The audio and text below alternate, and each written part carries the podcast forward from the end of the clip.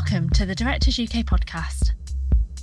This episode comes from our then Barbara Met Alan Masterclass with directors Amit Sharma and Bruce Goodison, hosted by Directors UK board member Anna Thompson. Drawing upon clips from the acclaimed BBC film, Amit and Bruce discussed the process of co directing, merging factual and drama genres, and working with disabled, deaf, and neurodivergent cast and crew. We hope you enjoy the episode.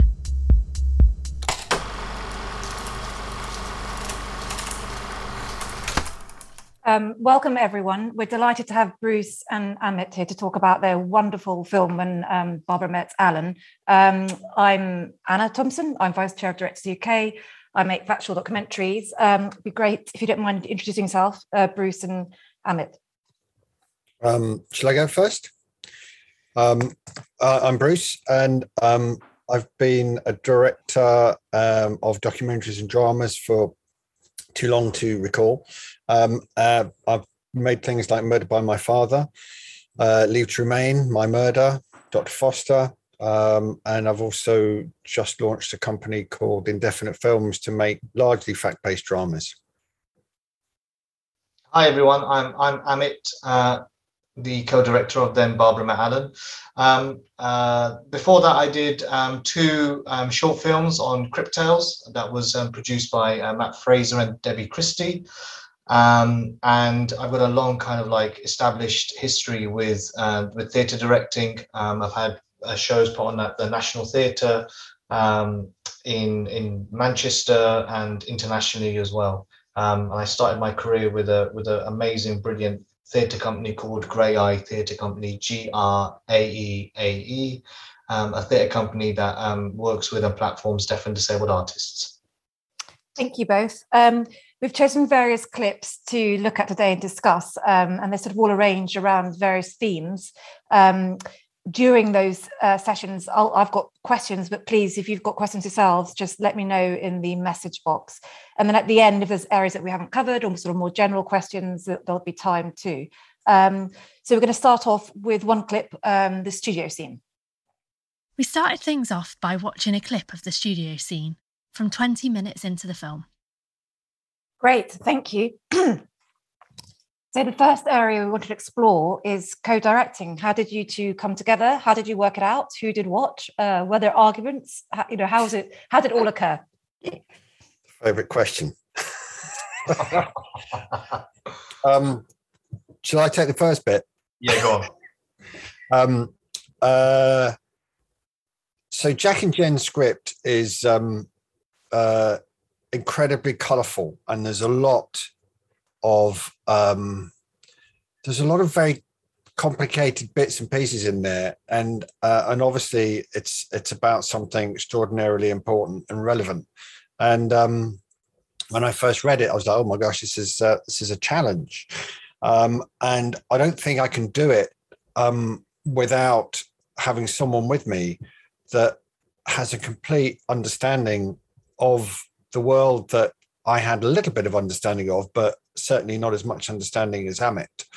And um, and I felt that you know I needed to work with someone that um, could could just join arms with me and and uh, and and fill in spaces that I was you know I didn't have really a voice for or a a language for, let's say. Um, and and and Amit you know has you know equivalent skills but in a very different area um, to what i was used to. So um, it wasn't it wasn't a hard decision to be honest to to first of all wake up to the idea that co-directing is actually a really beneficial thing for the project um, and that amit was the right person for for me to work with. Amit do you want to add a bit more to that? I, I feel like yeah, you, you you pick up on that. Yeah, yeah. I just I I, the, the, the one the one thing I would say is you know um, I think it was I think it was it's uh, it's uh, any any decision that the um, that the that the producers were going to make was was going to be um, a difficult one um, because you know um, and not, not just in filmmaking or television making but in uh, other areas um, in in in life you know disabled people are marginalized disabled people are separated from the, the, the kind of main, mainstream.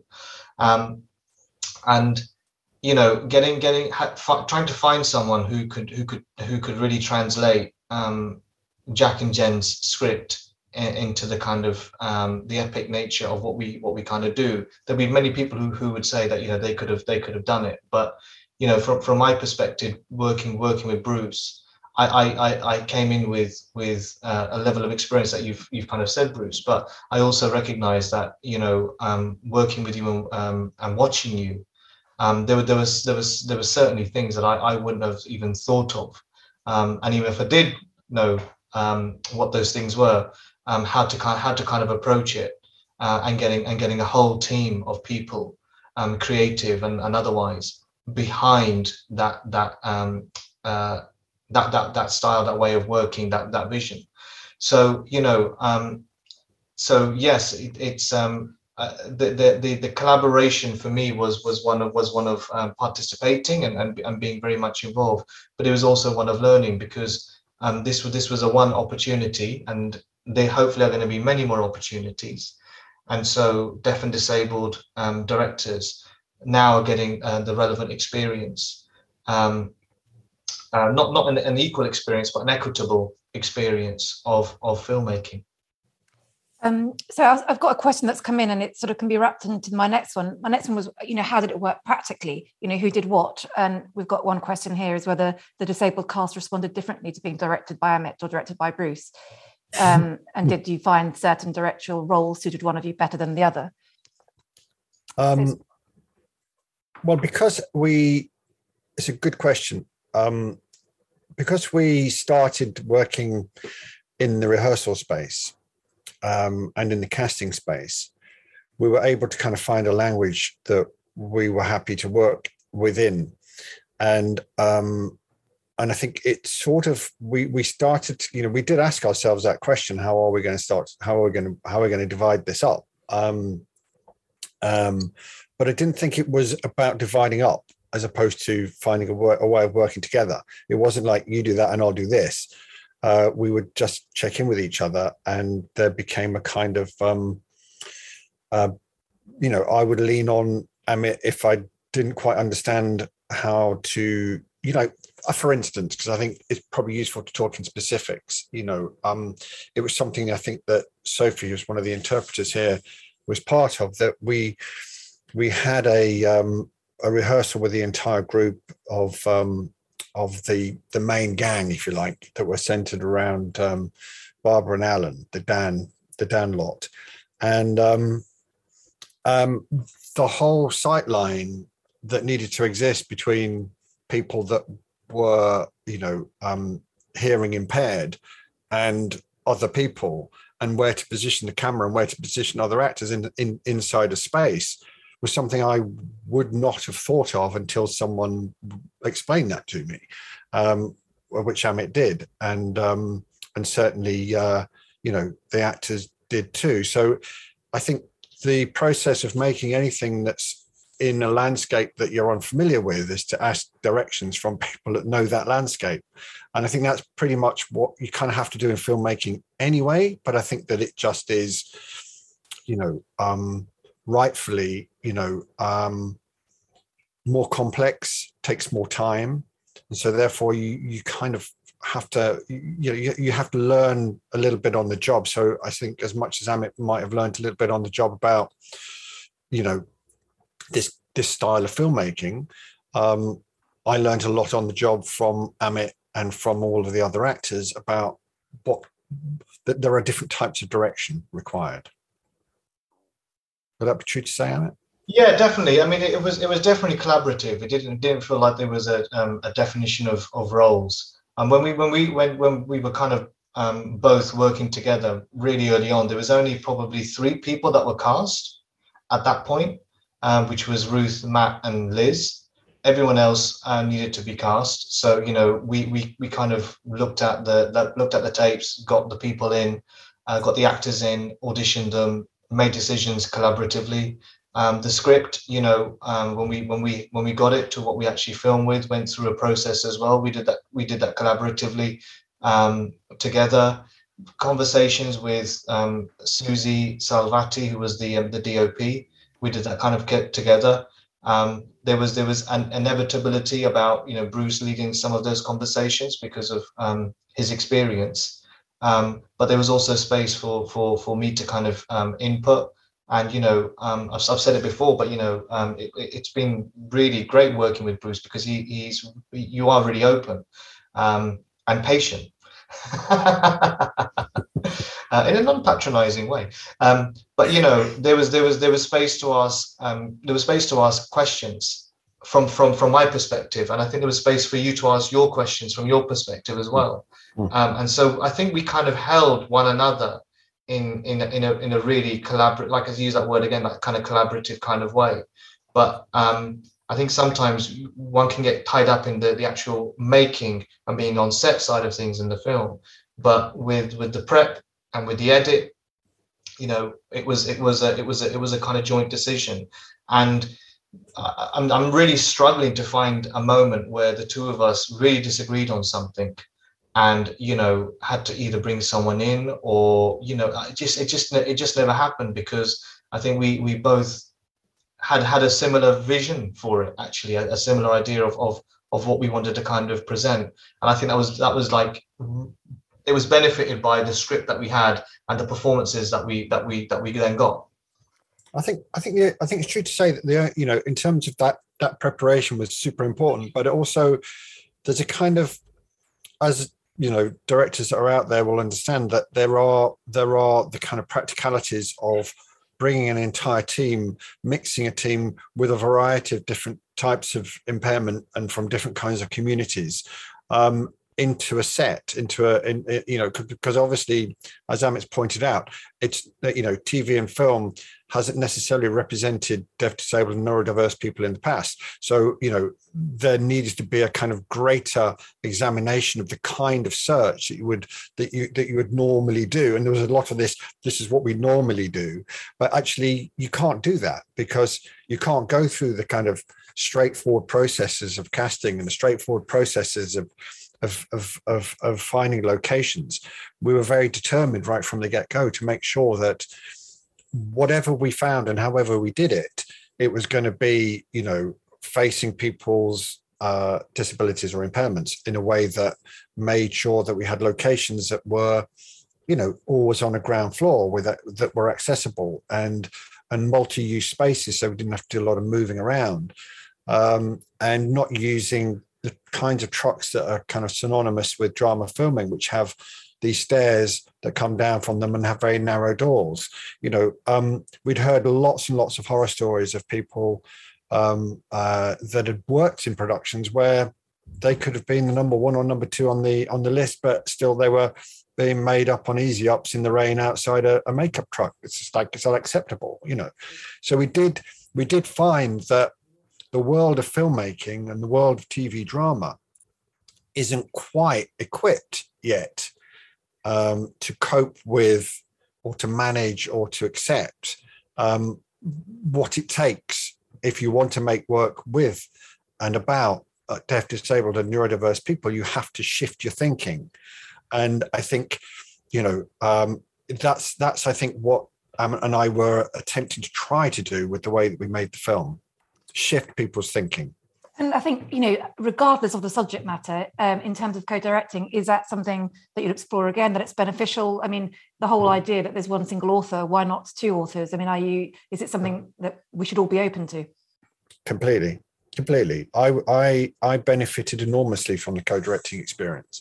And I think that it does feel like we should be heading towards spaces where we're not being so autocratic and so kind of like it has to be a single authored. It can be a singular authored, uh, you know, view, but it can be brought together by two, you know, two people who have, um, you know, complementary um, skills.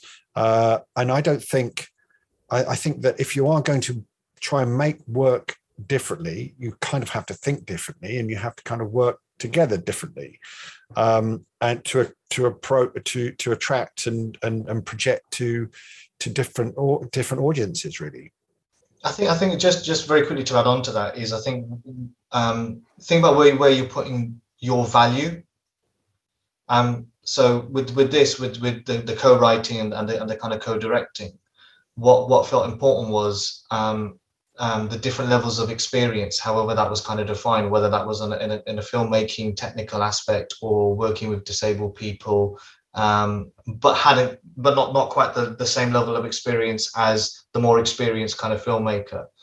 Um, you know, the, the great thing that, that Dragonfly did was kind of go, we, we're gonna we're gonna put value in both these kind of places and and and see what what kind of comes out with it. Um, and so that that's the thing I would encourage is if you if you're if you're doing a, a co a co collaboration, um, think about think about where you're placing the value when you're when you're when you're making the film and prepping for the film and editing and all that kind of stuff. Mm. Thank you. Let's watch the next clip, please. We retreated to clips of then Barbara Met Alan's protest sequences, which appear 24 minutes in. So we've got a wonderful, um, seamless um, mixture of archive and fiction there. Um, how did that come about? Um, why did you opt for that, and, and how did you make it so seamless? I think there's, um, I think there were there was an early decision that um, we didn't have enough money to do the big set pieces, the big, uh, the big kind of you know uh, riot scenes, and um, and and often you know, I'm, you know, coming from documentary and drama, I do think that we had such a rich archive of actions that it would have been remiss of us not to remind audiences that actually this stuff happened and it was super powerful and people did incredible things. Um, so really, it wasn't, uh, you know, it, it, I couldn't, I, I didn't do a great deal, a, a, a great job of convincing, I guess, the people upstairs that mixing documentary drama was a great idea because everybody wanted a drama. But I said, look, we can we can make this dramatic because it was about finding the cameras that shot the original material and mixing our footage with their footage and using the real location that they use. So the architecture it's still the same.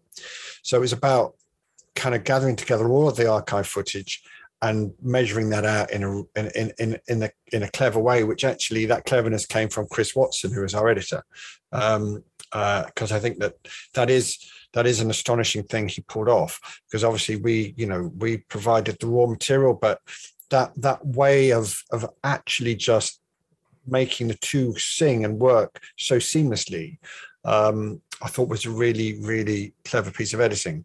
Um, and it, it, enabled an audience to kind of understand that you know it actually happened and we weren't just making it up yeah no it's, it's absolutely great. And then the actors themselves uh, to get into their parts did they look at the archive as well? Was it something they, they were doing? Yeah i mean it was something that i introduced in the rehearsals i think as well wasn't it? Yeah when we when we had the when we had the team together um the um uh, with ruth and arthur who played barbara and alan uh, and the kind of like uh, principal ensemble we we showed them footage of of telethon and um, and a lot of the archive that we had just to kind of give them a context because you know even coming coming onto the film before and I, I didn't know a lot of this kind of happened myself. And I've known Liz and I've known Matt you know a really really long time. And they've they've kind of spoken about um, the actions that they that they did. But but there's something about them telling you and there's something about actually seeing them do it. Um, and for and for and for the team that then watch you know their heroes um, and and heroines do this this um, this type of action was really really impactful i mean you know not that they didn't underestimate the importance of, of this film and, and and what it was trying to say beforehand but it really kind of um, zoned in on on that and that importance even even kind of further um, so yeah it was they, it, we we just we just i just thought it was really important to kind of to kind of show them that uh, and not to make any assumptions about what they what they had or had not known. It also it also helped that uh, Liz Carr and um, you know various other protesters, Mat Fraser, um, were in the present. I know this is going to sound weird and a bit meta, but obviously having the real people in the present plus them in the past cut together is um is is like you know was a was a Matt could have been very dangerous, but fortunately, you know Matt Matt still looked pretty good, and Matt you know he looked like he did like you know thirty years ago, which he was very happy to hear, uh, uh, and likewise Liz, um, and because we used the actual old cameras, like the Beta SP cameras and the old video cameras, they sort of they're quite forgiving in that like they're quite blown out. So therefore, this you you you're not hanging around long enough to examine. Gun What's that was that Liz from the past or Liz from the future? Was that Matt from the past or Matt from the future? They sort of work together. Uh, again, testament to the skills of Chris Watson. So, so you were using those old cameras as well for that section? yeah, certainly, yeah. certainly were. Yeah, yeah, yeah, yeah. We had we had four or five different camera people, and also I made some of the cast actually use the cameras as well. Uh, some, some some better than others, but that's that's okay because I think the kind of you know the kind of random nature of uh, uh, of of self shot material because a lot of people did take little handy cams with them. It kind of worked in the, in the whole kind of you know um, in the whole pace of it. Yeah, and, and, just, just, just, just one, just one very quick thing, just on, on Matt and uh, and Liz, if I may, Anna, which is they they they were very true to their experience of what happened in the past. So if, if we said to them, can you be in this particular moment? They would say no, because back then we we weren't part of that. You know, back back then there was there's a scene when they when when the team are kind of planning one of the actions, and we had Matt in in the script, and he said, look. I just don't feel comfortable doing it because that's not accurate of what happened before. Then I wasn't part of the planning. I was I was the plan. I was part of the doing, you know. And same for Liz uh, in, in, in moments where actions happen. She said, Well, I wasn't part of this action. I was in this action, but I wasn't part of this one. So it doesn't hmm. feel right that I that I'm there. And that was that was a great guide for us. Um, because what we didn't want want to happen is those people who were part of the actions go, you know, criticizing the film and inevitably criticizing them about um, whether they're involved in, in something or not. So, um, so I just wanted to say that you know, hats off to them for being honest about what, well, their, what their role was. Well, it makes it really authentic as well. It's true, oh, and and then obviously I've seen archive mixed with fiction before, but in this in this instance, it was completely seamless. I mean, I was not working out what was. I was just carried away in the story, so I think it works. Absolutely. I think, I think I think there's often an error that that that directors make in um, and they get convinced by directors of photography that um, you have to shoot everything at the top the, the topmost quality in order to then turn down that quality. But you know that that you've got to, I mean, I know this is getting just like technical stuff, but you know, there's nothing that can beat the authenticity of the actual camera because the, the lens quality, the tape quality, it just it just sells it. Uh, whereas if you try and degrade Alexa or 35 mil or whatever, it just looks like you've just tried to kind of you know rubbish something that actually looks really great anyway. Yeah, and and at the end, it, it beautifully come together when the real people uh, they meet the real people in the bus. Yeah, so everything comes together at the end, and that's you know it's a, a yeah. beautiful end. Mm-hmm. I've got a couple of um, questions that come in. Um, was there a pushback from production with regards to cost, not being able to use normal facilities, unit trucks, etc.? How did you manage to overcome these obstacles? Oh my word, that's a kind of production question, but um, we were. I mean, the difficulty of making fact-based dramas. Any anyone out there might understand that the budgets are very small, and um, because this budget was coming out of um, coming out of factual, out of documentaries, and not out of drama. Not that you ever have a disclaimer to say this was cheaper than your regular drama when you when you watch it, but uh, it is cheaper than your regular drama. And you know there is there is a certain skill um, in in making low budget work. Um, and you know you've got to know how to kind of you know keep keep the, the keep the pressure up. I mean, you know, an hour's worth of drama, as people will know, normally it'll take about 13 days. We had 15 days to shoot this, which is still a, a very short period of time given the amount of locations uh, and yeah, the amount of stuff that's in there, the amount of scenes that are in there. Um, we we were very, very, you know, fleet of foot. We tried to make sure that we had, you know, very few locations. We didn't pay as much as probably most productions would have to pay. Um, uh, yeah, but it was, you know, the the the, the tension was there. I, I can't, I, I won't sugarcoat it. It was really hard. We didn't have enough money, straightforwardly, you know. Um, I don't know whether that answers the question sufficiently, but it's as honest as I can be, I think. I, th- I think in, ter- in, terms of the access side of things, I, I don't. I, there was there was no there was no issue around that. Like you know, um, there, there, there was a there was an understanding of of um, from from the production of of we've got to we've got to find and, and make things as accessible as possible. You know, um, otherwise it's it's gonna it's gonna be really really difficult. So the example that you gave earlier, Bruce, around you know having ground level access and you know having rooms where makeup costume were, were all were all kind of like inhabiting the the the, the set but we're on we're on a ground level like that, that that there was no kind of fight or pushback from the from the production team um for for that um yeah yeah, no, everyone was on board. Dra- Dragonfly were on board. I mean, it's their project. They were they totally, were, totally, yeah. totally. Totally. I mean, yeah, there was a, I there, never really understood the social the social model side of it. That it's just not being just physical barriers, but attitudinal uh, as well. Um, and so we had to kind of start on the front foot with with this stuff, sort of stuff, because there'd be people coming in who wouldn't have had the in depth knowledge around access. Um, but but we had to kind of set uh, as as uh, best a culture as we could. Listen, sometimes we, we got it wrong. Like sometimes we got it really, really wrong. Um, and, and you know, you, nothing's gonna nothing's gonna run as, as smoothly as you kind of um, want it. But but that wasn't through a lack of desire or through a lack of understanding. That was just just it was just one just just kind of happened because there was all sorts of stuff going on. That's an interesting point that you know um, you've got a sort of factual budget to produce drama quality and it's a complicated film to tell with you know uh, various different access requirements. So it's it's frustrating that this kind of good work should actually be so much tougher that they don't just give correct budgets for things.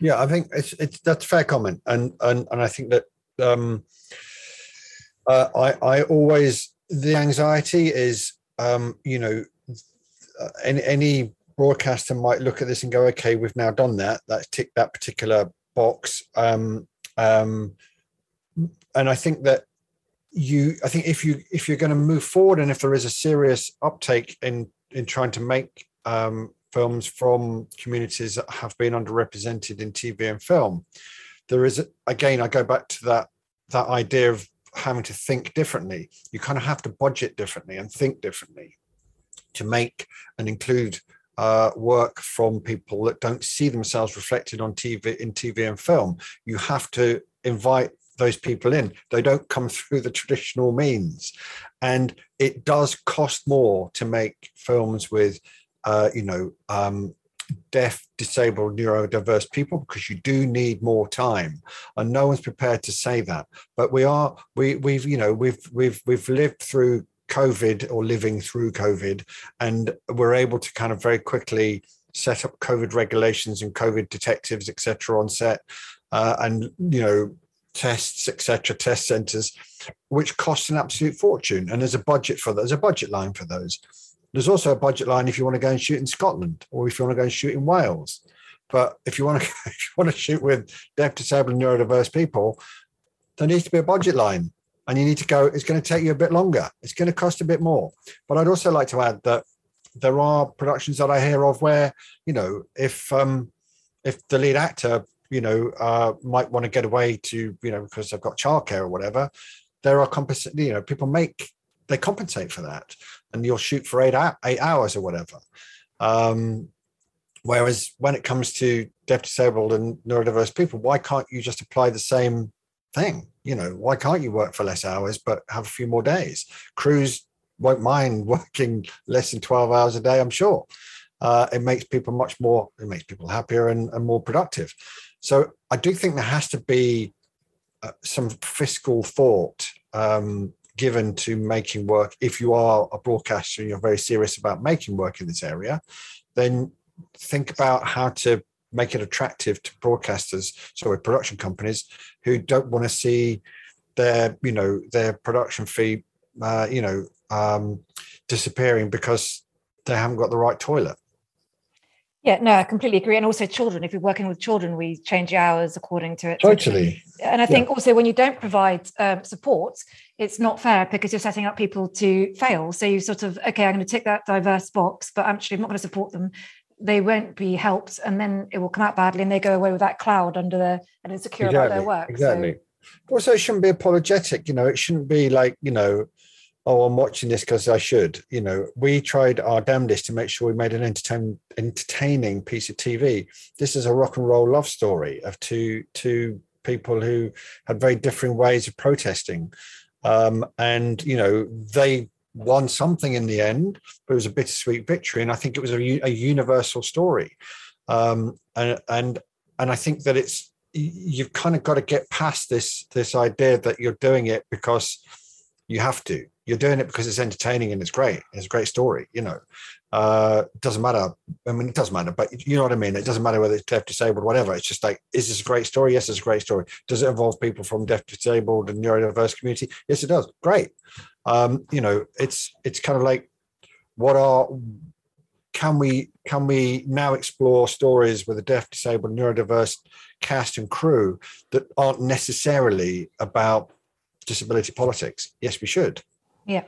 No, and, and also, I mean, this is true innovation comes from hearing stories that we haven't heard and using different perspectives. So the fact that you yeah. are co-directing together, that we've got people with different abilities and different expertise, that's where true innovation and best stories are. So it's not is is beyond ticking the box, as you say. It's about that's where true creativity lies, and this is what we should we should be telling. Mm. Um, lovely. Oh, I've got one question here. Um, can you talk a little bit more about the origins of the story and how you developed it to script stage? What you made the decision, how you made the decisions you did, and what happened next? Wow. Amit, do you want to take that one? Sure. I think um, the, the idea originally came from Richard Bond, who's the uh, MD of um, Dragonfly, and he contacted um, Jack, um, and, and Jack worked with Genevieve to develop the script. And I think um, in, in, in, in, the, in the time span of it kind of being developed, I suppose me and Bruce at different points saw, saw the script before we started to kind of work together.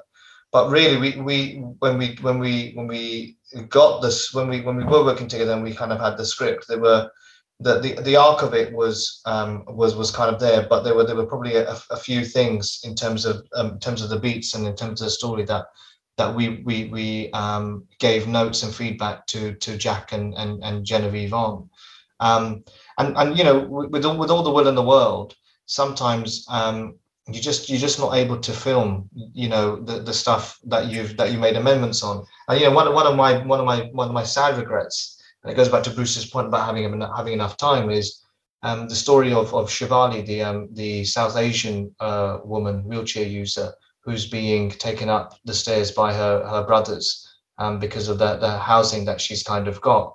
You know we we we had two short scenes within that storyline that we weren't able to film because um, the the heavens decided to open. And you know it was it was a washout for for for, for a really really long time and we weren't able to pick up pick up that story. Um, and yeah, Bruce has said it so many times but Chris Mason he's an amazing editor um, because because he's he's from the stuff that we did uh, manage to to kind of get still created an arc for for that story through through the edit.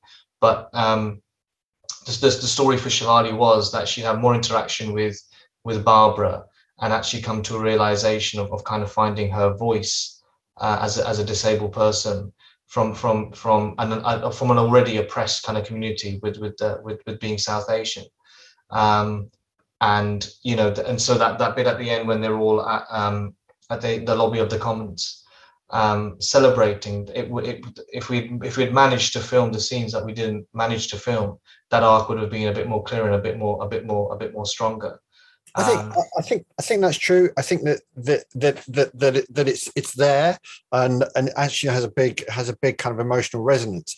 I think that the the development now stepping stepping back a little bit. I mean, we did a lot of work I mean, with Genevieve and Jack in the room mm-hmm. with the cast because obviously we were making sure that we could um, totally immerse the the actors that we cast in the parts that were being written. And I think that we had a necessary, if you like, melding between what Jack and Genevieve dreamt up in script and the people that were in the room to play those roles.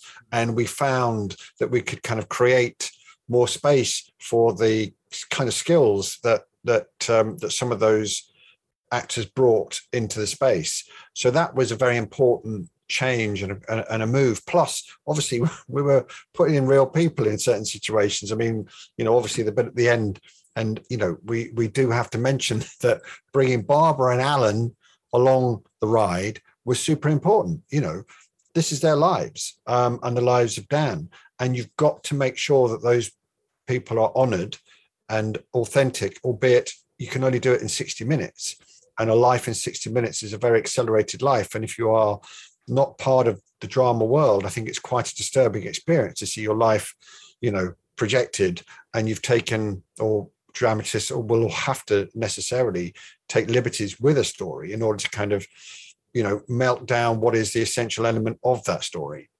And of course, you know, Alan doesn't come out great from it. it's very much Barbara's perspective, you know.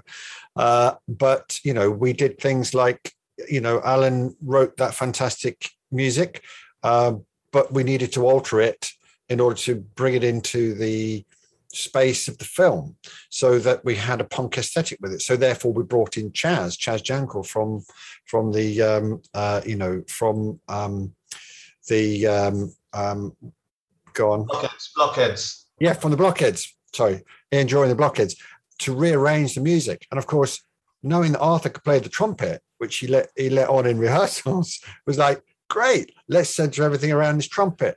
So in terms of the genesis and coming back to that question the genesis of the script was very much in reaction to the people that we were working with plus making sure that we were honoring barbara and alan every inch of the way um, and keeping them informed about what we were doing and why we were doing it. Because i think it's very important if you are making fact-based work bring everybody with you. Don't let it be a big shock don't don't let don't get any legal action after you broadcast it and i can guarantee that the way to avoid legal action is make sure everyone's involved very early and all the time. That's good good good sense good advice. And i know that the actors who played barbara and alan because um, i was at the screening um, at the bbc they were you know nervous or, or you know really wanted to make sure that they they done you know done it well and that, and that barbara and alan were pleased and everything and, and they were. That was very touching to see that they were really happy with the film. Hmm. Yeah. You know, you know, just there were, there were, there were the, the two the two other things that come to mind with that with that question. One was um, how we were going to utilize the the bus stop moments. Yeah. From them being in the, in the in the you know from Barbara being in the present and us jumping back off it, and you know what's what's the attitude for it. And you know one of the one of the early conversations I remember Bruce asking me was like, where where do you where do you see Barbara? You know what actually where do you see barbara? Um, and and i kind of gave like a probably fuzzy kind of kind of answer as per usual. Um, but it, but you know I, I, would like to think it, it, led to great things. So um, so you know so so we had to kind of really get our head around um, a kind of abstract concept of of of where she was and why she was talking to the to the camera. Um, and in, in the beginning sequence she gets a projector out and that's kind of like an, an initiation of, of why she wants to kind of tell the story because because there's a nostalgic kind of look look back. Um, so we, we kind of we kind of found we kind of we kind of found that.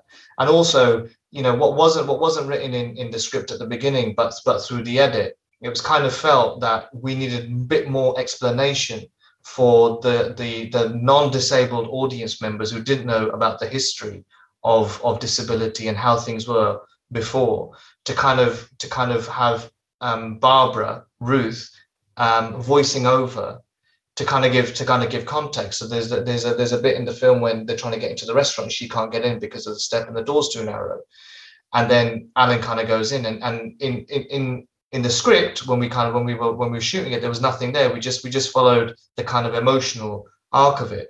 But then in the edit you know, um, it was felt that we needed to we needed to give a bit more. We needed to spoon feed a bit more for people who who wouldn't necessarily understand what that moment was kind of about and what it was saying and where we were kind of coming from. So so so we found a way of um, of of, of making sure that we brought yeah. everyone along. Yeah. Yeah, I think it's it's it's a little bit of signposting, but I think the it's interesting how you've just reminded me of the um, um we did a lot of work with the bus. The bus stop, I don't think was was in the script for a while, but um, but the the opening titles, for instance, uh, for those of keen of eye, there are um, actual photographs of the real Ruth and the real uh, Arthur um, growing up, mixed with the real Barbara and the real Alan, to try and demonstrate through that um, visual that actually the story we're about to tell um, can happen to anybody that might have experienced any kind of you know um, uh, anything to do with being deaf, disabled, or neurodiverse, and the and the and the struggles of growing up, and also some of the joys of growing up, uh, and that actually it involves everybody. It's not just them; it involves everybody. So there was a that was definitely something we worked on post production. That's great, and it's, it's very subtle, but you know, beautifully woven into the graphics and the credits and everything. Yeah, Um, could we watch the next clip, please? We then watch the ITV Telethon Hate Watch scene, which appears 13 minutes into the film. Thank you. So we've touched on this already a bit, but um, can you sort of talk more about the different accessibility requirements that you had from with the cast, whether you had access coordinators and you know how you how it how it ran and how you came up with a plan with how to work with everyone? Yeah, it was it was interesting with that with that scene in in the li- in the living room um, when when we had um, placed um, each of the actors for it. Um, there's there's something like kind of instinctively I kind of felt that actually from Nadim's perspective who was um, um, the uh, the deaf person in uh, in the group, it didn't feel like where he where he was placed. I can't remember where it was. I think it was kind of in the, in, in the middle of the group where he was placed. He wouldn't he wouldn't be able to really in real life be able to kind of access access everyone. Um, and then you know we, we had like a side conversation and we're like you know where's best to, where's best to kind of place you and he was like oh I'll probably be placed here by the television because because of a visual thing, because of the audio thing, and then I can see everyone um, uh, over across my right shoulder and kind of engage. And then from from that, um, we, we we kind of spoke to the to the other actors who, who, who knew a bit of sign, some of them, some knew none, and we said like you know let's let's let's um, give you some signs so then you can start to uh, interact with Nadim as would, would happen if you're if, if you have a friend who is deaf you'll you may not you may not be fluent in BSL or sign supported English, but you know you you you you know some. And so and so we kind of experimented with with that with with Nadim's help as kind of going what what signs would be kind of helpful. And not every deaf person's experience is is the same. We wanted it to be true true to Nadim, and you know Nadim lip reads um, and you know is is is is very very patient with uh, with with people's lack of uh, accessibility towards him. So um, so so we we kind of we kind of we kind of made it um, true. Um, and there's that there's a moment in that scene where um, Pippa, who plays Sue, is finger spelling the uh, the teacher's name to Nadim. Um, and again, that's something that that would be true, and and he and Nadim is kind of clarifying it.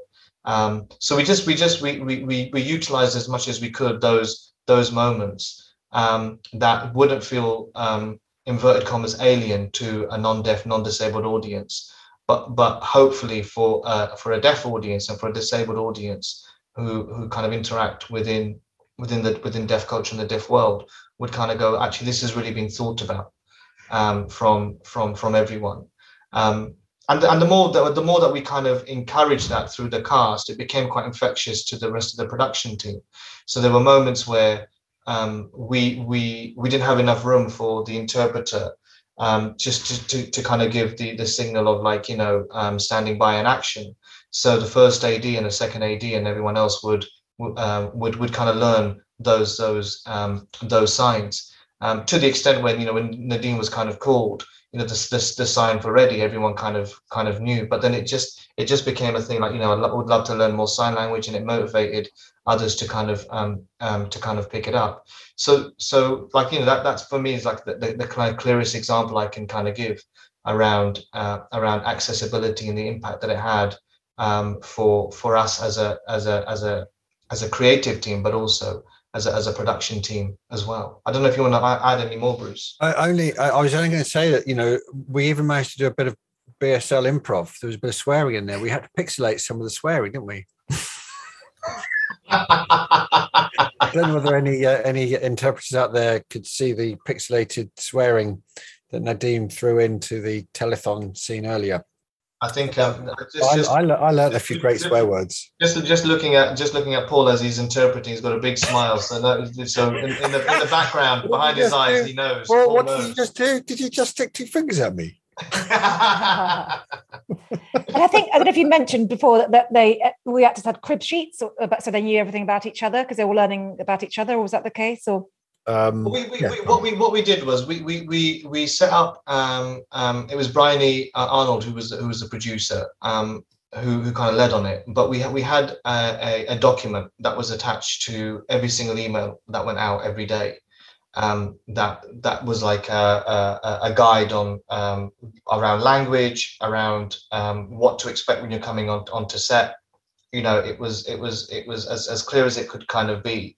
So um so it was it was it was you know sometimes you just get people who are, who are working on on, on a on a day um with us and then and then not seen again. So we, we tried to we tried to and we, we spoke about like you know getting the whole team kind of trained up beforehand. And there was there was a session for um, the production and creative team who were who were more long term with the project to kind of to kind of attend and do a disability equality training um, uh, yeah for for for the for the production um, I, am not sure if, if everyone did get a crib sheet about each other and, and around their, their access needs. I, I may have missed that, Bruce. Maybe I think I think there was when we did the rehearsal, there was um, uh, a fair amount of exchange of um, who the characters were that were playing, so they could understand that in a basic way.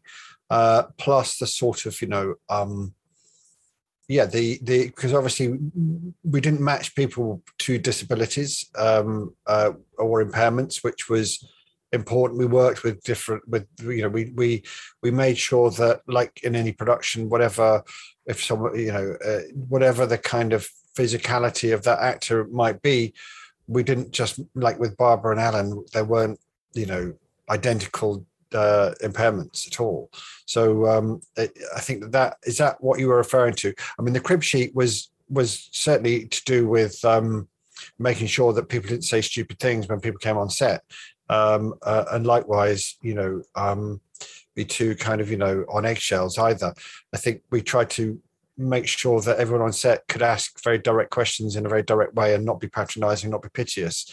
Um, it was a sort of, you know, we made sure that you know, because obviously, you know, if you picked up if you if you picked up by a rude taxi driver uh, that doesn't want to take your wheelchair, which happened, uh, then that can really set you up for the rest of the day, can't it? You're not going to you're not going to be in your best spirits to do your best acting. So some of this is self-serving, but some of this is just like, yeah, we we kind of need to know how to speak to each other because uh, if you don't know how to speak to someone, you'll often ignore them.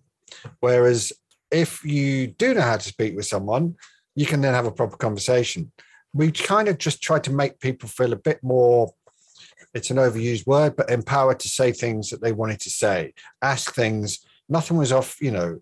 I'm the worst person, as anyone who's worked with me will know, at being, you know, uh, I'll say some stupid things, let's say. And um, and uh, and unfortunately, I'd have Amit next to me to say the stupid things too, uh, uh, so he can make make it sound like I was saying something more sensible. It's great. I think I think there's there's um the, the, yeah perhaps perhaps perhaps at times there was a bit of a sense check. Um, yeah. I think I think I think I think that worked two ways. I, I, and I think those those kind of questions that that may be silly and, and whatever. I think I think depend on on uh, where where they're coming from and the impact that they're kind of make, making. And this is this is the conversation around intention versus impact. Like you know, your intention may not be to, and this is where it, this is where it becomes difficult. Your intention may not be to offend, but the impact that you create is is very is very much is very much that. And that that is that is harder to deal with where if someone's intention is to be discriminatory and the impact that they leave is discriminatory you can kind of deal with that right? And because of legislation because of culture because of all, all those other things. So so it, definitely on set there was never a kind of uh, overt culture and I would even kind of go covert culture to intentionally discriminate against disabled people because it just it just wouldn't make sense. And if something happened which um, which which was inaccessible, so as a, as a, as an example, um, you know, I was I was I was uh, moving around on a on a scooter. Week one, I didn't have a scooter, but then by week two, I you know there was a scooter put in place for me because um, the amount of getting up, getting down, moving from this place to that place uh, was was beginning to be too much, and because uh, the the areas that I needed to access was different to the way to, different to the areas the actors needed to access. I'd be kind of like going bumping along the kind of like um, light light wires and, and all that kind of stuff. Now, you know, I was I was one of the senior leaders on on the, on the shoot, so I was able to kind of go, look, can we can we can we kind of clear this up and and and and, and make it more accessible, which happened immediately, and there was there was no kind of gripes. Um, but that's that's a set that we had set up for that to kind of happen.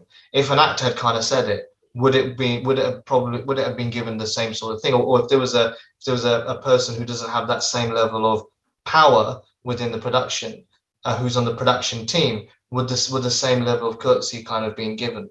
Now that that's like another example of kind of going. The intention isn't to discriminate, but the impact of it can be far-reaching, and that's because of the the power dynamics that kind of exist on set. So um, you know, it, would be foolish to sit here and kind of go, we got we got everything right, and those power dynamics didn't exist. I mean, unfortunately, they they, they did, but um, we we certainly got we, we certainly got to places of making these as, as accessible quicker than perhaps would have been if if if um, that culture and that mindset from from from everyone wasn't wasn't there. Yeah, I mean, I think it's really interesting. There's sort of big issues. I mean, I think that's why uh, disability awareness training is so important and having more access um, coordinators because obviously there's a lot of fear. And I remember working, making film about mental health issues.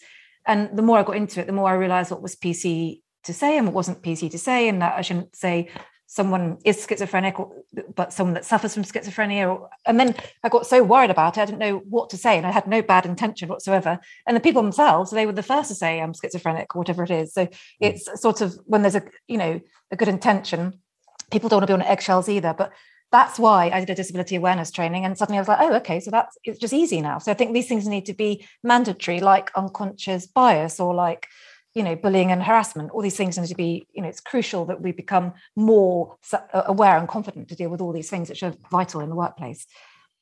And the, yeah. and the more the, the more we see it represented on screen, the more we see, you know, deaf and disabled people on screen, um, the, the, the, the more there'll be an appetite for for that equality kind of training to be to be taken up you know um, so yeah and you know triple c um, recently won the the, the reward for um, the BAFTA award around you know the, the, the level of support they're given to deaf and disabled people. And you know one of the things that was said which it's absolutely right is kind of going you know everyone in the room making a making a pledge to um, to platform and promote um, deaf and disabled kind of artists.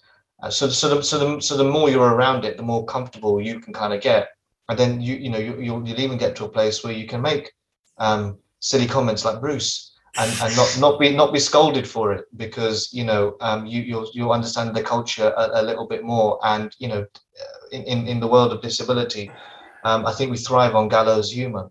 Hmm. Um, it's just it's just the law. So um, so you know um, yeah, it's uh, it's it's a mixture of things. Yeah. yeah. Lovely. Can we see the last uh, clip, please? And finally, we watched a clip of the sex scene, which appears 49 minutes into the film. That's a very beautiful scene. Um, how did you direct it? Did, did you work with an intimacy coordinator? How did the scene come about? Was it in the script, or was it something that you came up with yourselves? Or it was. It, it was in the script. Um, it's interesting how your segue from it from disability awareness training and um, and sort of you know intimacy coordinators and i think they're sort of um it's sort of in the same space i mean you know I mean, and I talked about this scene a hell of a lot, and um, and also we talked about it a lot with with with Arthur and Ruth. But I think that um, I think we were keen to make it very, you know, physically specific. Ruth was definitely uh, wanted to make it physically specific um, uh, to her yeah her physicality and she, she was very determined to show her back for instance and show some of the, the, the operations that had taken place there and and how and how you know and be be very open about what that looks like that you can and i think our, i suppose our challenge was together with susie who was shooting it because it was only susie in the room was making it not making it through the lens of what you know love making scenes look like in quote unquote normal telly um, because they never really carry a proper narrative structure and we were very keen that this told a proper story. This is a this is their goodbye. And um, and that that then locked in a whole lot of things. And then working very closely with intimacy coaches makes it makes it very practical as well. So you can have the beautiful poetry. And uh, but you then also have the practicalities of you know uh, the things the, the, the bag the kit bag of, of weirdness that that intimacy coaches turn up with uh, so you can't see certain bits and pieces. Um, and that that then turns it into a kind of quite fun in a way. It's sort of you know it, it becomes like a stunt. Like okay for this bit we're going to do that. And then for this bit we're going to do that. And the camera's going to be there. And the camera's going to move like that. And you're going to move like this. So we gently gently from the rehearsal space we gently gently worked into it without with without clothes. That was Amit and I without clothes and then they didn't wear any clothes. What a bit of that's a joke by the way. Uh, which uh, bit? Oh dear, Bruce. uh, but but it was it was a really great thing to have done for all of us. We all felt very moved, both doing it and watching it. I thought was a very moving piece of filmmaking. Yeah, I agree. I think the, actually I hadn't thought about the narrative, but it's, it's it works precisely because there is a narrative there, and it was always also beautifully done. But that narrative works really well. And it's interesting that it's just a DOP in the room to do it as well. That's right. Susie yeah. was the only person in the room. Um, we were we were on a set, so therefore the walls were very thin, and you know uh, we could literally talk through the walls um, if we needed to kind of go again or shift uh, positions or whatever it might be, or if the actors felt uncomfortable, they they had a kind of, I suppose, what could be you know traditionally called a safe word or a touch so that we measured out the point of you know penetration and the point of orgasm for him and there would be a kind of a pinch that they would use so they knew where they were in the if you like in the in the in the in the story of their their sexual uh, in in uh, the story of their sexual encounter brilliant and were the actors and, and there was only there was only four people who were watching it um, as well yeah, yeah uh, which was just you me. know who they were Amit who were those four people you, you me, script su- supervisor, um, and the intimacy yeah. coordinator were the only were the only four people. Yeah, yeah. And that was that was agreed with with Ruth and Arthur. Yeah, that was was um that that's that's who they felt comfortable watching it as. Totally, as, totally. Yeah, yeah. And the actors were comfortable right from the beginning, or that they were a bit nervous and then they got got into it, or how did that work? Though? I think I, I don't think they, I don't think they were I don't think they were nervous. I think Arthur, we were, Arthur, Arthur was Arthur. I think was was was was I think you know we often think that the men are going to be hey it's great yeah I'm just going to go in there and do some lovemaking but to be honest I think that you know looking back on it um I know that Arthur had more questions. Yeah yeah. Um and probably was less confident about um exposing because it is very exposing. Um both you know spiritually and also physically very exposing. So um I think that Arthur, you know, they needed to help each other and they needed, we gave them, I remember, I think in the rehearsal, remember, we gave them space on their own. Yeah. so they could work out, you know, rather than two directors breathing down their necks going, well, how about you put a leg over here or you nozzle into him there or you do that. It's like, we didn't do any of that. It was, you figure out what you want to do and we'll come in and out and sort of try and figure out you know how to extend a moment or or or, or accelerate a moment because uh, obviously you know film time and lovemaking time sometimes might be the same but often often they're shorter right so so um which one is shorter? well in, term, in terms of like joking, 15 you know what i mean? joking, but uh, but, but it, it is it is like how how can you condense something that actually you do need time to show is is is a is again a bit of film trickery.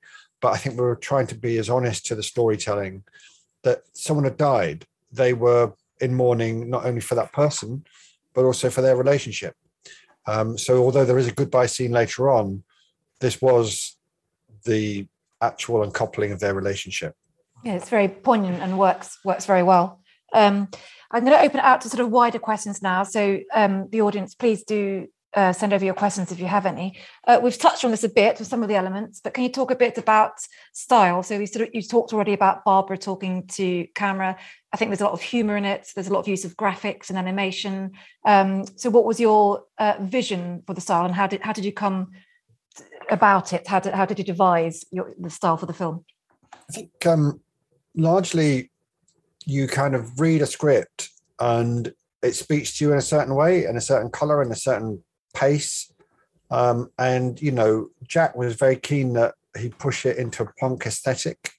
And so that was a very good starting point for all of us. So it meant that we could look at 90s graphics of Xeroxes, have a very kind of cut up feel, which which was very popular at the time, quite lurid, quite contrasty colors.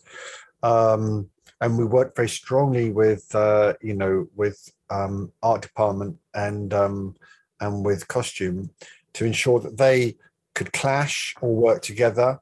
So there was a texture th- to things that was very important, um, and also what we shot it on. Um, when we cho- chose to use the big camera, the little cameras, the 16 mil cameras, like for instance, we made a very early decision that all the musical numbers be live, not pre-recorded. Although we did do some rehearsals in the studio to make sure that it all worked and the arrangements worked. But when it came to it, it was very important to art for Arthur and the rest of the band to play live to an audience. And this, the, you can't you can't fake that. I don't think it always looks fake. Um, backing tracks and all the rest of it. So that was all shot on 16 mil, so it looked like a grungy old gig, you know. And then uh, and then all of the personal material was all shot on the Alexa to make it feel personal and interior and drama. And then everything public, all the protests, etc., they were done with this mashup of um, of stuff that we shot to look like like archive and archive mixed with it.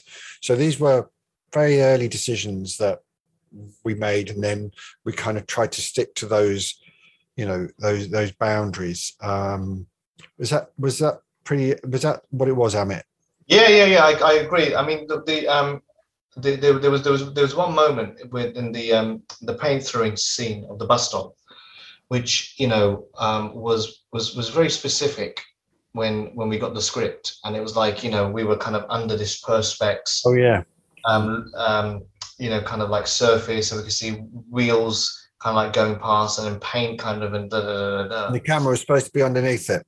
Yeah, yeah, that's right. And then we said, you can't do that because we can't find a piece of glass big enough uh, or safe enough for people in wheelchairs to wheel across uh, with the stripes of paint. Fantastic image. If we're in Hollywood, we would have shot it. So therefore, as I'm, yeah, yeah. So we we chose a different route. Yeah, and, and I think you should talk a little bit about that because because I think it was uh, that that's an example of like I, I probably wouldn't have come up with the idea of, of using a company like Itch um, and and what they kind of do. I think you should yeah. Yeah, sure. So so um, Itch came on board um, in prep. Um, Itch do kind of what I would call handmade um, effects as opposed to um, you know everything in camera as opposed to in post. So um, the bits of animation with the van, uh, which were quite playful. We had different backgrounds. They looked like they might be in a jungle one minute and in the M62 the next. Um, and uh, and equally with the, we had this time slice idea where if you've got splashing paint around an area, um, we used um, what is called time slice and on film where we'd expose a length of film around an action. So it froze that action but you can move around that action as if it's three dimensions. And that fit really well with the energy of what we wanted to do within the the paint splattering scene. So it becomes a kind of a beautiful thing in in and of itself but also looks a bit kind of punky and grungy and pop video-y and um and it just seemed to fit the energy of the moment you know So things like the cars within different backgrounds, that was also done in a moment. You were, you were the- filming. that, that that was yeah that, That's really cool.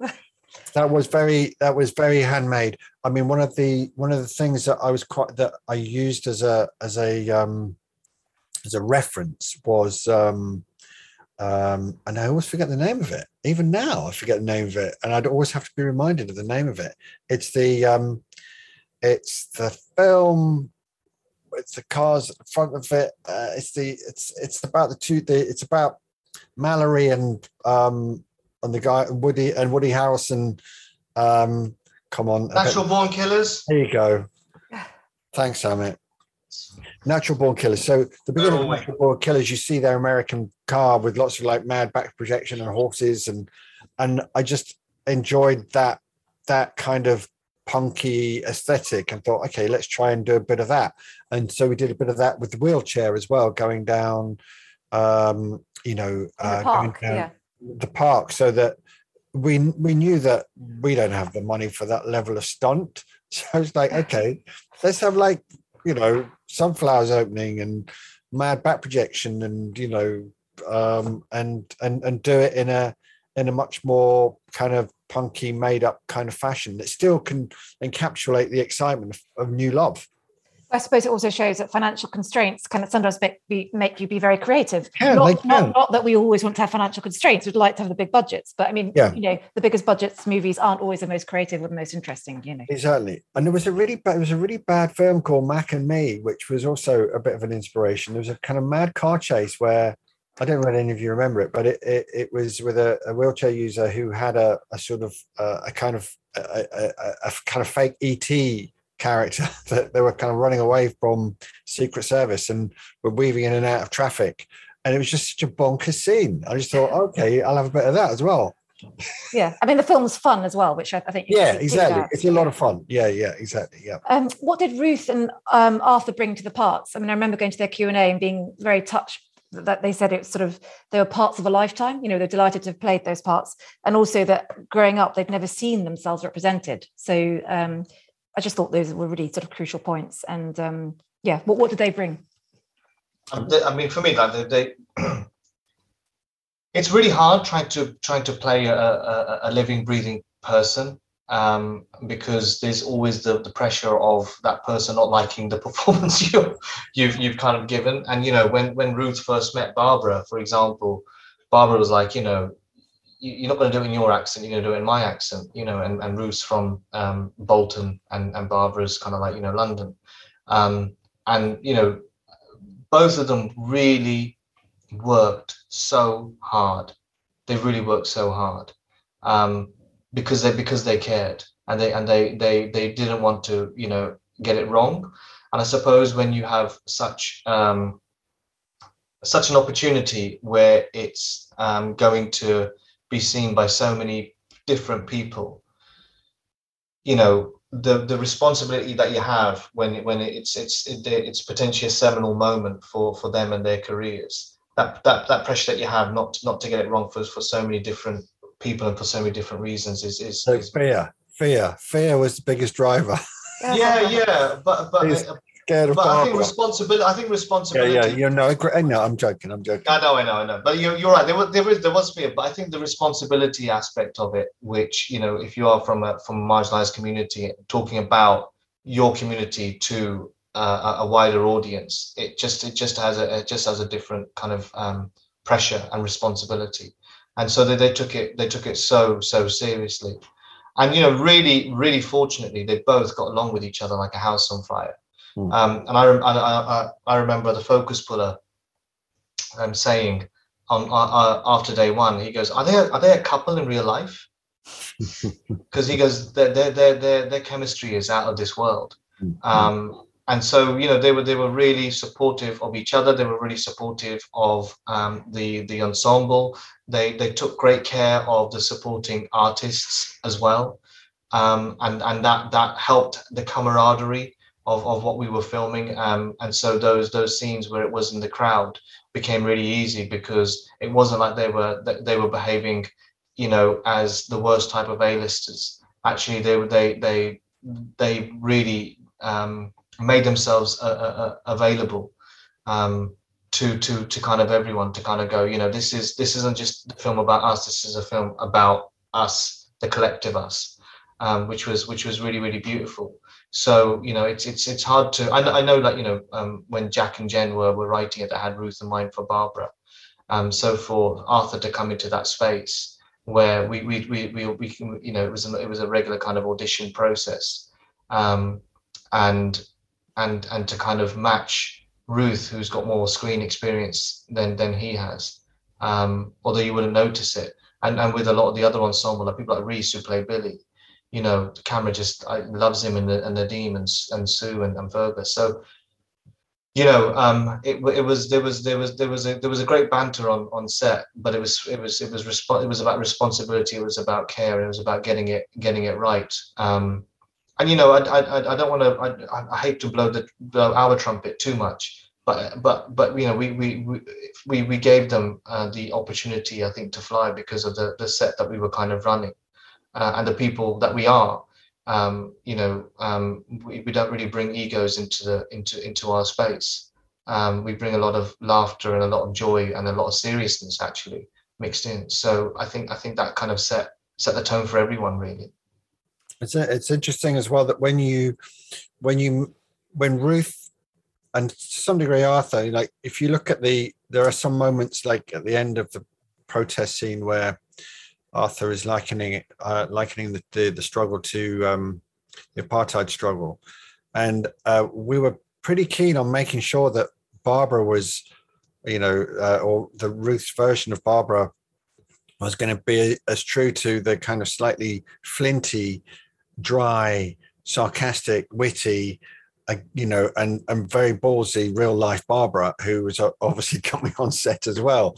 So uh, it, we were quite determined that Ruth didn't do a lot of crying, and um, but there were just points where you know you are literally in in that moment in a way that felt that the hand of history that was impacting on the performance and there was a lot where we had to just try and pull the emotions back into Barbara space as opposed to Ruth space, if that makes sense. And uh, you know, and then obviously the finals final scene when she finally meets the real Barbara on the bus, and we've got the entire cast and team there as well from the past and the present, if that makes sense. Um, real and you know the the the the emotions were so it was at the end of the shoot as well so you know poor ruth was just in total bits at this kind of collision of of the weight of history the real barbara and uh and the end of the shoot. It was a it was a supercharged emotional moment you know. Um uh, and it, it it that that collision i think that's when you know the skills of the directors etc come into play because you have to be very very kind of clear minded and harness the the objective of the moment even though you are mixing fact fiction past present real and fake it's just like um, making those things kind of pull together uh, takes a great deal of commitment from everybody because it can unravel so badly, you know. I mean, I think the way you're describing it, I think you managed it really, really well, and the way you ran the set as well is exemplary. I mean, it's just it's been fascinating to hear all the details. Um, I've got one uh, question that has come in, which is uh, sort of similar to mine, which is about the future as well. I mean, it's sort of several features. You know, the actors. Um, you know, are, are they going to start? I mean, one of them I think is it the national. So, what, what what's sort of their future looking like? Might you work together? Will there be more work like this? And will um, there be more opportunities for this kind of work? and also this kind of work for actors but not about disability as well so how do you see your individual futures and those of the actors and the sort of the whole um, scenario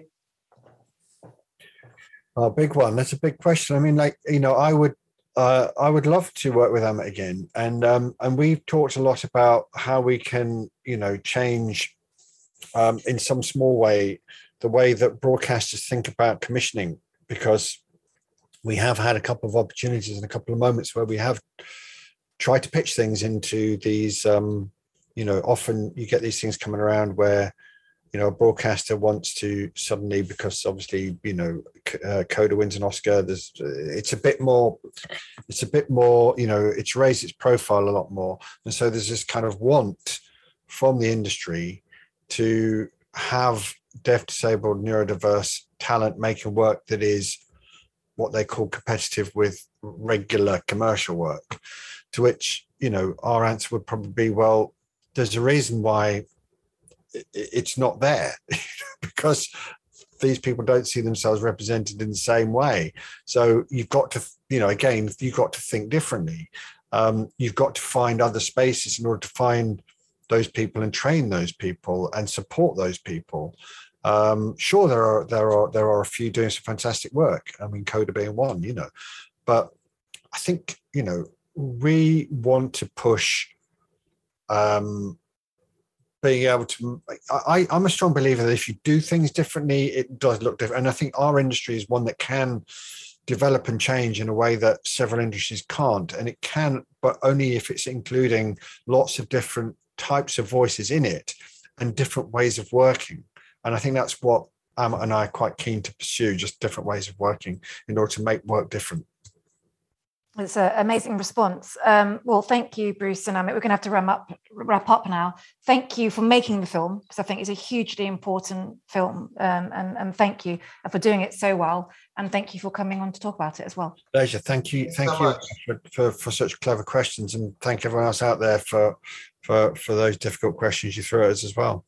A big thanks to Sophie and Paul. Thanks both very much. And Directors UK, um, look, thanks for giving us the, the, the platform because, you know, it's important that we can share what are unusual and different experiences of directing. And, uh, you know, thank you for giving us that opportunity. you're yeah. very welcome. This podcast was recorded at a Directors UK member event. You can hear more episodes of the Directors UK podcast on iTunes, SoundCloud, Spotify, or your favourite podcatcher. Directors UK is a professional association for film and TV directors with over 7,500 members. Find out more about us at directors.uk.com.